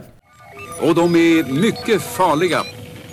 Hur som, så är det tydligen inte första gången som en by totalförstörs på eh, detta sätt. Nu gäspar Thomas igen här. Vad är det med dig egentligen? Är jag så trist eller? Det är jag som... Det, är inte, det är inte du, det är jag. Ja, precis. Det, vi, eh, jag fixar inte dig längre. Fan, vilket as du. Ja, ja. ja men hur gör man då för att hindra de här hästarna? Du kan väl försöka lite. hur gör man då för att hindra de här hästarna? Jo, givetvis Thomas, så kallar man ju då på rymdsherifferna. Vad nu de ska göra åt saken egentligen. Skjuta ihjäl hästasen kanske. Ja, precis. Vad, vad ska de göra Skjuta egentligen? av jorden. Men mycket riktigt, de har faktiskt svårt. Eh, Alltså stjärnschifferna, de vet inte själva riktigt hur de ska kunna stoppa det här. Om man, de liksom kommenterar och har en dialog om det. Hur ska vi lösa det? här? Är det här verkligen vårt uppdrag liksom? Och vad vill högkvarteret att vi tar oss till med hästarna när vi har hittat dem? Vi är inte precis rustade för att ta hand om djur på det här skeppet. Men mitt i allt det här så möter de då en klassisk västern-shaman. Eh, Bravestar igen. Ja, Check på det. den. Ja, men en gubbe då som själv har tagit på sig liksom ansvaret för att vaka över dessa vilda rymdhästar då. Mm. Och han, han har en magisk banjo. Den är min eh, medicinstav. Den låter mig kommunicera med min jord. Du tycker väl det är konstigt? Jo, men det är mycket som är konstigt. En del tycker racerförare är konstiga. Ja, man vet inte kanske om den är magisk eller om musik i sig kan vara förtrollande för just de här robothästarna då. Men han använder den då för att liksom styra eller kontrollera hästarna lite grann. Mm. För är ett gammalt gobbas. Men det han inte vet det är då att de, lag, det är de laglösa som liksom tagit besittning av eh, hästarna och nu så använder dem i sina attacker. Ja, och han är ju väldigt grinig till en början mot stjärnsheriferna. För eh, liksom han, han köper inte att någon skulle ha eh, korrumperat hans fina hästar. Hallå! Nu står ni stilla där nere! Jag såg vad ni gjorde med min häst och jag gillar det inte! Jag tar ett bara lugnt främling. Vi försökte bara fånga henne. Inte förstöra henne. Jaså, det såg mer ut som om ni försökte skrota henne tycker jag! Hör nu gamle man, vi uppskattar inte att bli beskjutna. Så stick då! Ja, men eh, det är liksom verk, verkligen fint där på slutet. Man förstår hur mycket just den här fina banjon betyder för honom. Ja, för det är ju inte bara vilken banjo som helst utan den, eh, den tillhörde ju hans son som nu är död. Det är strångt. Med det laglösa försvann hästarna, men deras själ lever vidare i shamanens musik.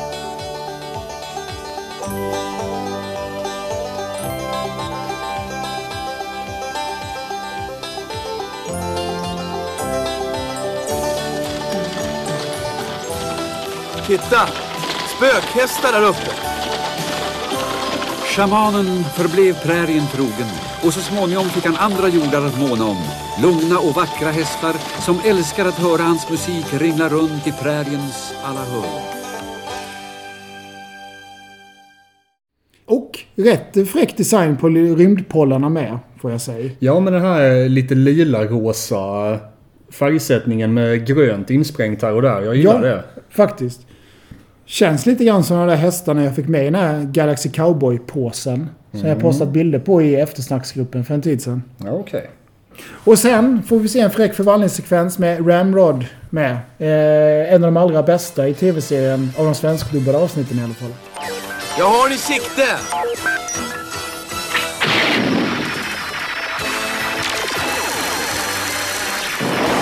Åh, min häst! Okej. Plats 1. Famous last words. Avsnitt 22 ja. Stjärnscheriferna kommer till kungariket Jarl i de yttre territorierna för att eh, använda en liten Star Wars-term. Sätt fart! Och det är överbefälhavaren som sänt dem dit för att föreslå en allians mellan högkvarteret och det mytomspunna kungariket Jarl, för att citera April Eagle då. Alltså en allians mot de laglösa då såklart Thomas. Mm, såklart. Men eh, kungen, han är en tuff gammal grinvarg och låter dem inte hjälpa honom. Svaret är nej. Jag är inte intresserad. Men ers höghet! Nog nu. Jag har fattat mitt beslut. Jag vill varken ha med högkvarteret eller stjärnsheriffen att göra. Vår diskussion är slut. Nej, den är inte slut! Det ligger nämligen till så Thomas att för en massa år sedan så blev hans kungarike anfallet. Och då bad han om hjälp. Men...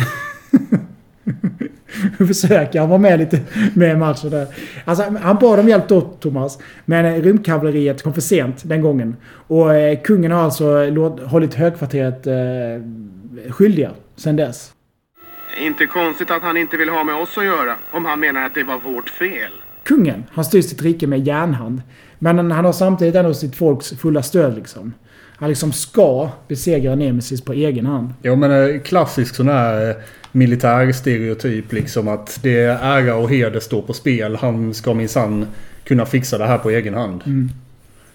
Och just att han är en äldre man också. Att han, han skiter i eh, alla stroppiga ynglingar. Alla uppstudsare liksom. Ja. Mm. Men April, hon i alla fall är bombsäker på att hon ska lyckas nå fram till honom på något jäkla sätt. Bara man kommer på hur, liksom, säger hon. Mm. Och samtidigt då så hamnar kungens son, prins Roland, i trubbel. Med en Desperado-enhet. Mycket spännande faktiskt. Desperado, det var så de hette på svenska ja. Ja. Det, just i det här avsnittet. Den Desperado-enheten den eh, får mig verkligen att tänka på... Alltså den skulle kunna vara med i Evangelion, visst? Den ser lite sådär organisk ut. Ja, ja, mycket bra. För, för jag tänkte också i det här avsnittet, jag är helt säker på att jag har sett ett avsnitt av Vision av Escaflone. Och minns, ja, det är väl klart att du minns den Ja då, veckan. ja då. Som handlar om nästan samma sak här också. Just. Hur svårt skadade är vi egentligen? Och avslutet avslutas ju faktiskt med, ett, eh, med en uh, meckastrid med. Ja, jo men det gör ju nästan alla avsnitt i, eh, i första halvan av serien så är det en mecha-fight. Åh, det är du! God jul! God jul på dig själv, April. Goda nyheter! Kungen ingår i allians med oss. Underbart. Varför ändrar han sig? Ja, man kan väl säga att det berodde på julstämningen. Du har gjort ett jättejobb, April. Alla har verkligen ansträngt sig. Det tror jag säkert. Njut nu av julen. Du och dina vänner förtjänar bara det bästa. Tack pappa. Och jag vill också passa på att säga att jag älskar dig mer än allt annat i världen. Ja, det, men, det är kul ändå att Vendors valde att ersätta det där Dino-avsnittet. Vad sa vi att det var? Avsnitt 11 någonting. Med just denna eh, trilogi. Avsnitt som är med på volym 5. Mm. Ja. Nej men så det, det är min topp 1 avsnitt, just denna. Mm. Eh, trevligt också att April får vara med lite mer på fält, så att säga. Det är ändå hennes pappa som skickat dem. Ja. Har du några favoritcitat från svenska dubben?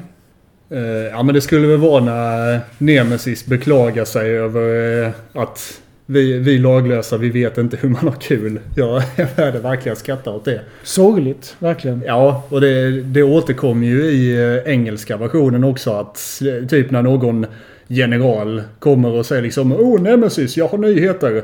Så liksom Hoham säger han och liksom "Åh, Du tråkar ut mig, vad är det nu för skit du har att komma Ja, jag, har in, jag har inte gjort någon lista eller någonting. Det enda jag kommer på nu det är ju den här i Stora Ström som Saber säger. Det är inte alltid det blir som man vill här ute i rymden. Det lät, inte, det lät mer som Gunnar Almblad det där.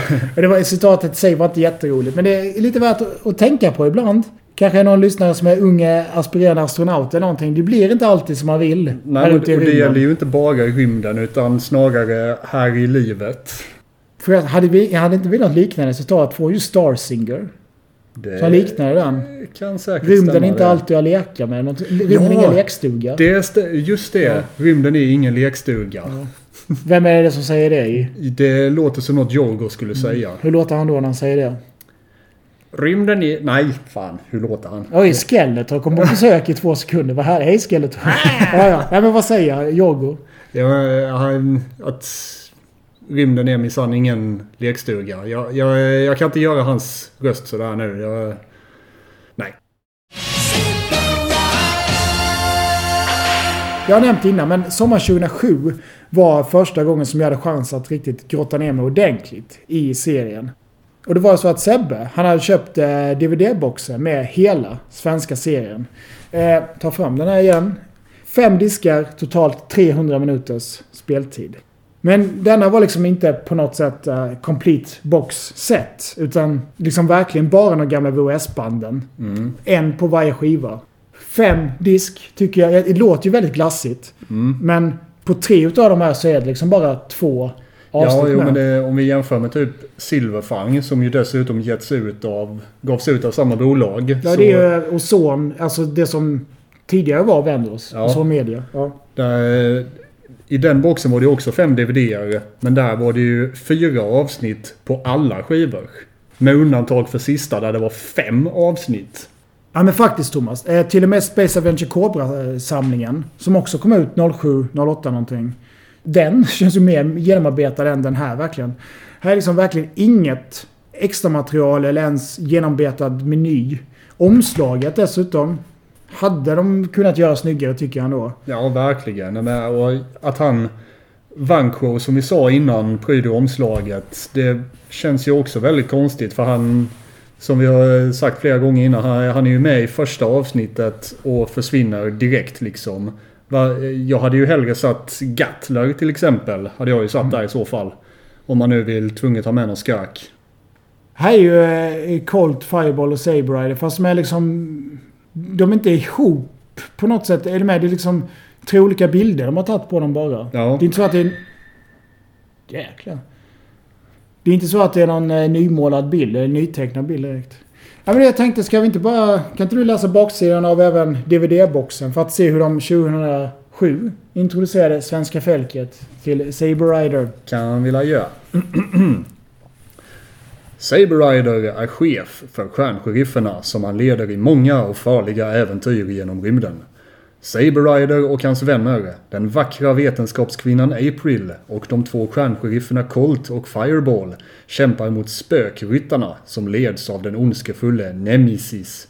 Spökryttarna är svårfångade för att de kan färdas genom olika dimensioner. Är inte det exakt samma beskrivning som på bandet vi läste innan fast sista meningen har de lagt till här med spökryttarna? Ja, det, det är det verkligen. Jag trodde att det skulle vara lite annorlunda. Lite roligare introducerat 2007. Mm. Att eh, välkommen till att återuppleva din barndom. Eh, kultserien som många växte upp med, när BP-macka och så. Alltså lite, med, lite av det språket hade de kunnat ha här. Mm. Här har det... Fy fan vad lat. Ja. Att bara 2007 copy-paste en... Vadå? 12 år gammal VHS. Alltså den här meningen, sista meningen. Det De är har ju till och med jätte- stavat fel där. Svårfångade som två ord. Så här skrivet helt enkelt. Riktigt kass. Nej, så F i utförande för Mm. DVD-boxen. Det blir väl ändå billigare än att försöka samla alla VHS-er, gissar jag. Ja, men har inte den skjutit lite i pris nu den här DVD-boxen? Alltså den kan ju gå för 500-600 spänn på Tradera. Ja, rikt, mm, 300 kanske. Eller har du sett den gå för så mycket? Jag tror aldrig jag har sett den gå för 500 spänn. 300 kanske Ja men okej, max. 400-500. Jag har sett den gå för det i alla fall. Men precis som Space Adventure Cobra och alla sådana. Det är ju en box som sålde, ut, sålde slut väldigt snabbt vid Mm. release. Och för er kalenderbitar där ute så kom den i maj det året, alltså 2007. Eh, så mark your calendar. Mm. Ja, men annars, Thomas. Vi, eh, vi har ju nämnt hur mycket vi älskade introlåten. Men vad tycker du om soundtracket i övrigt? Alltså, vi kan ju säga det att alla stjärnskivor har ju typ sin egen temalåt med.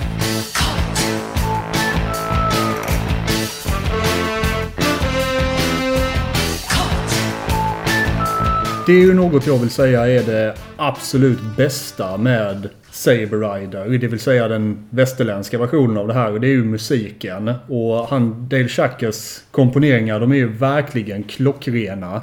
Sätter den här västernkänslan perfekt. Och det är så jävla rockigt och eh, nästan i samma klass som eh, Silverfang. Liksom. Att det är, det är svinbra musik verkligen. Det var ett fruktansvärt konstigt ljud som kom från eh, lokalen nyss. Vad fan var det? Ja men jag tror det är grannradion som... eh, Ja. De, de hamrar upp sin nya studio. Okej, jag förstår. Jag förstår. Eh, Slutlåten ändå, lite svagare visst. Ja, Intro. men det, det är ju... Eh, introt finns ju i en eh, kort och en längre version. Och i den längre versionen så är den... Det, alltså eh, outrolåten insprängd.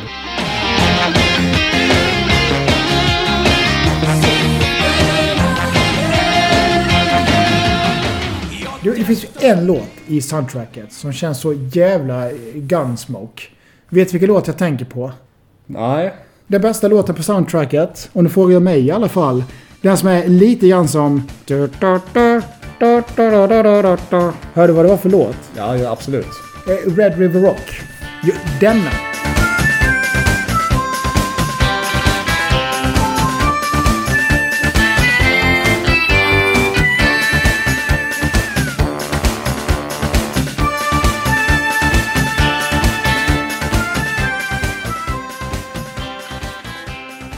Ja, nej, men li, lite känns ju som Gunpunkt Smoke. Du, i den om Silverfang så spekulerar du och jag hur det skulle vara med ett retrodoftande tv-spel med Silver och hans vänner. Saber Rider kom ju faktiskt längre än så. Vad var det som hände egentligen med Saber Rider som tv-spel? Ja men det, det gick ju en eh, Kickstarter-kampanj för eh, många år sedan. Jag tror det kan ha varit 2013. Som eh, det, de, det blev fundat projektet och de, de skulle göra det som ett sånt här eh, run and gun arkad shooter. Men, Till? eh, Till typ varenda konsol i in existence. Men främst... Nintendo DS hade de riktat in sig på från början i alla fall. Jaha, för jag har hela tiden hört att det skulle bli ett Dreamcast-spel. Jo men det, det var det som var grejen. Alltså att de skulle förutom DS Eh, utgår spelet då så skulle de göra en version till Dreamcast. De skulle göra en PC Engine. Och de skulle alltså till flera äldre konsoler. Och eh, det var väl det som fick det hela att eh, brista kan jag tänka mig. För det, när jag kikar på kampanjsidan så ser man liksom flera röda flaggor. Att dels så liksom nybörjare till eh, spelutveckling. Det var liksom inga etablerat, tidigare etablerat företag och det var liksom på tok för ambitiöst. Så eh, med sista uppdateringen från utvecklarna kom 2018. Men eh, kommentarerna på, till eh, kampanjen lever ju fortfarande och de här stackars människorna som la pengar i detta projektet, de är ju rätt så övertygade nu om att ja, men de har tagit våra pengar och flytt fältet liksom. Och kul detalj, för man kan se det, I de flesta Kickstarter-kampanjer så kan man liksom backa på olika nivåer. Säga att ja, men om du backar med 50 dollar så får du bara spelet. Men backar du 100 dollar så får du bara spelet och något annat skit. Och här var det alltså två personer som hade lagt 5000 dollar på det här för att typ få stå med som producenter till spelet eller någonting. Fy fan vad surt att ha lagt över 40 000 spänn på ett spel som liksom inte ens blir av. Men det är ju lite av risken med Kickstarter också. För det, det är ju inte en liksom förbokarbutik som många tror. Utan i grund och botten är det ju man, man finansierar en idé, en ambition. Och ja, risken finns att det på ett eller annat vis rinner ut i sanden. Men det är ju klart jävligt tråkigt när det händer. Man hade bara kunnat välja Dreamcast. För jag tycker just att Segas gamla mjölkfitta 128-bitars monster. Det har liksom passat med det formatet och ett eh, Saber Rider-spel. Ja, eh, prata vidare. Jag ska leta upp eh, kampanjen så ska du få se hur det hade kunnat se ut. Jag vet inte om du minns det Thomas. Men eh, den konsolen var ny. Så var det ju eh, svinlätt att piratkopiera spel till den. Mm. Finns ju nog få andra format där det har kommit så många obskyra skitspel. Verkligen som just Dreamcast. Och det Ja. var ju för att det, det är ju så lätt att piratkopiera till den. Ja, verkligen. Man behövde ju inte göra någon form av modifiering med konsolen utan det var bara att bränna ut skiva, spel på en skiva och trycka in liksom. Jo, här, här har du. Det är liksom... Vad är det jag tittar på nu Thomas? Eh, Det här är screenshot från spelet och eh, animation. Mm. Så det är liksom bara sidoskrolla, springa, skjuta. Ja, why not? Och så med lite mecha-fighter och annan skit. Här, det här känns det som, vad heter det cowboyspelet nu? Man, en tjej och en kille cowboy som skjuter inåt skärmen. Uh, Wild Guns. Ja, känns väldigt mycket som det. Voices from the series featuring Ja, Peter Cullen ja. Det, det är så mycket skit de ville ha med i spelet här så det... Jag, jag är inte förvånad över att det brast någonstans på vägen.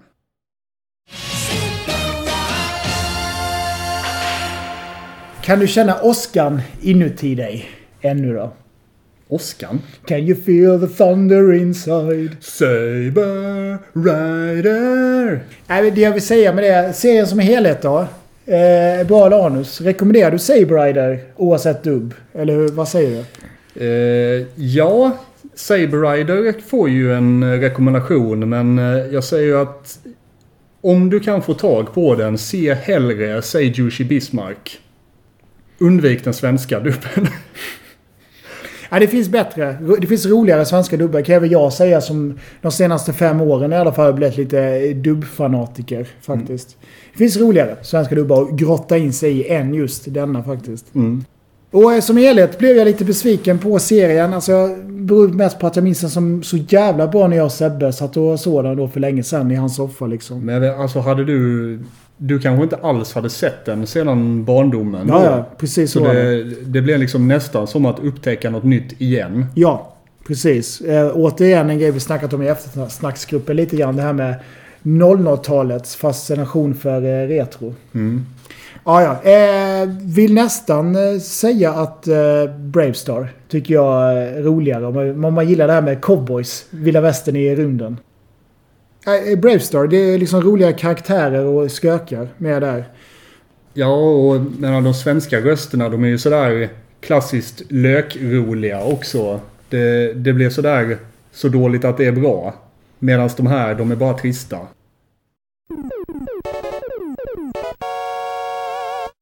Har du något mer du vill säga? Ja, vad skulle det vara? Nej, jag tror vi har klämt in det, det viktigaste i alla fall. Eller jo, en grej har jag i alla fall. Mm. Jag vet inte riktigt vad jag vill komma med detta. Men typ, vilket vapen är med i seriens logga, Thomas? Det är ju eh, Saber sån här kavallerisabel. Öppningsscenen till Zelda 1. Mm. Jag vet inte om du har tänkt på den lika mycket som jag. Men Jo, men vi, det är väl inte ett... Visst är det en sabel där också? Ja, och, vad, och varför är det en sabel med i Legenden om Zelda liksom? Inte en aning. Nej, jag, jag bara tänk, för jag tänkte på det när jag såg Saber Rider-loggan här. Jag bara fick Zelda-vibbar. Och jag fattade, fattade först inte varför jag skulle få Zelda-vibbar. Men sen tänkte jag att den gamla, gamla loggan till första Zelda NES-spelet. Där är det just en sabel med. Ja, nej, men det, nu när du säger det. Jag har faktiskt också tänkt på det tidigare och liksom att... Men hallå, varför är det en sabel där och inte ett sånt där klassiskt fantasy-svärd? Men då är det väl Adios Ombre som gäller Thomas? Det får väl bli det va? Nu har vi, nu har vi tjötat lite grann i alla fall. Du vet att du alltid kan mejla oss på pixelklubben64gmail.com om du vill berätta något retro eller bara säga hej pastej. Och detsamma kan du alltså även göra nu på Facebook igen då. Pixelklubben 64 ZX eftersnacksgrupp. Och om du verkligen vill suga då så beställ en t-shirt och en iTunes-recension vore fint det med. Och lovar du själv att du berättar om denna fina gamla podcast med en vän till nästa gång. Så hörs vi då. Tack för att vi fick prata med dig. Och tack som fan för att du har lyssnat.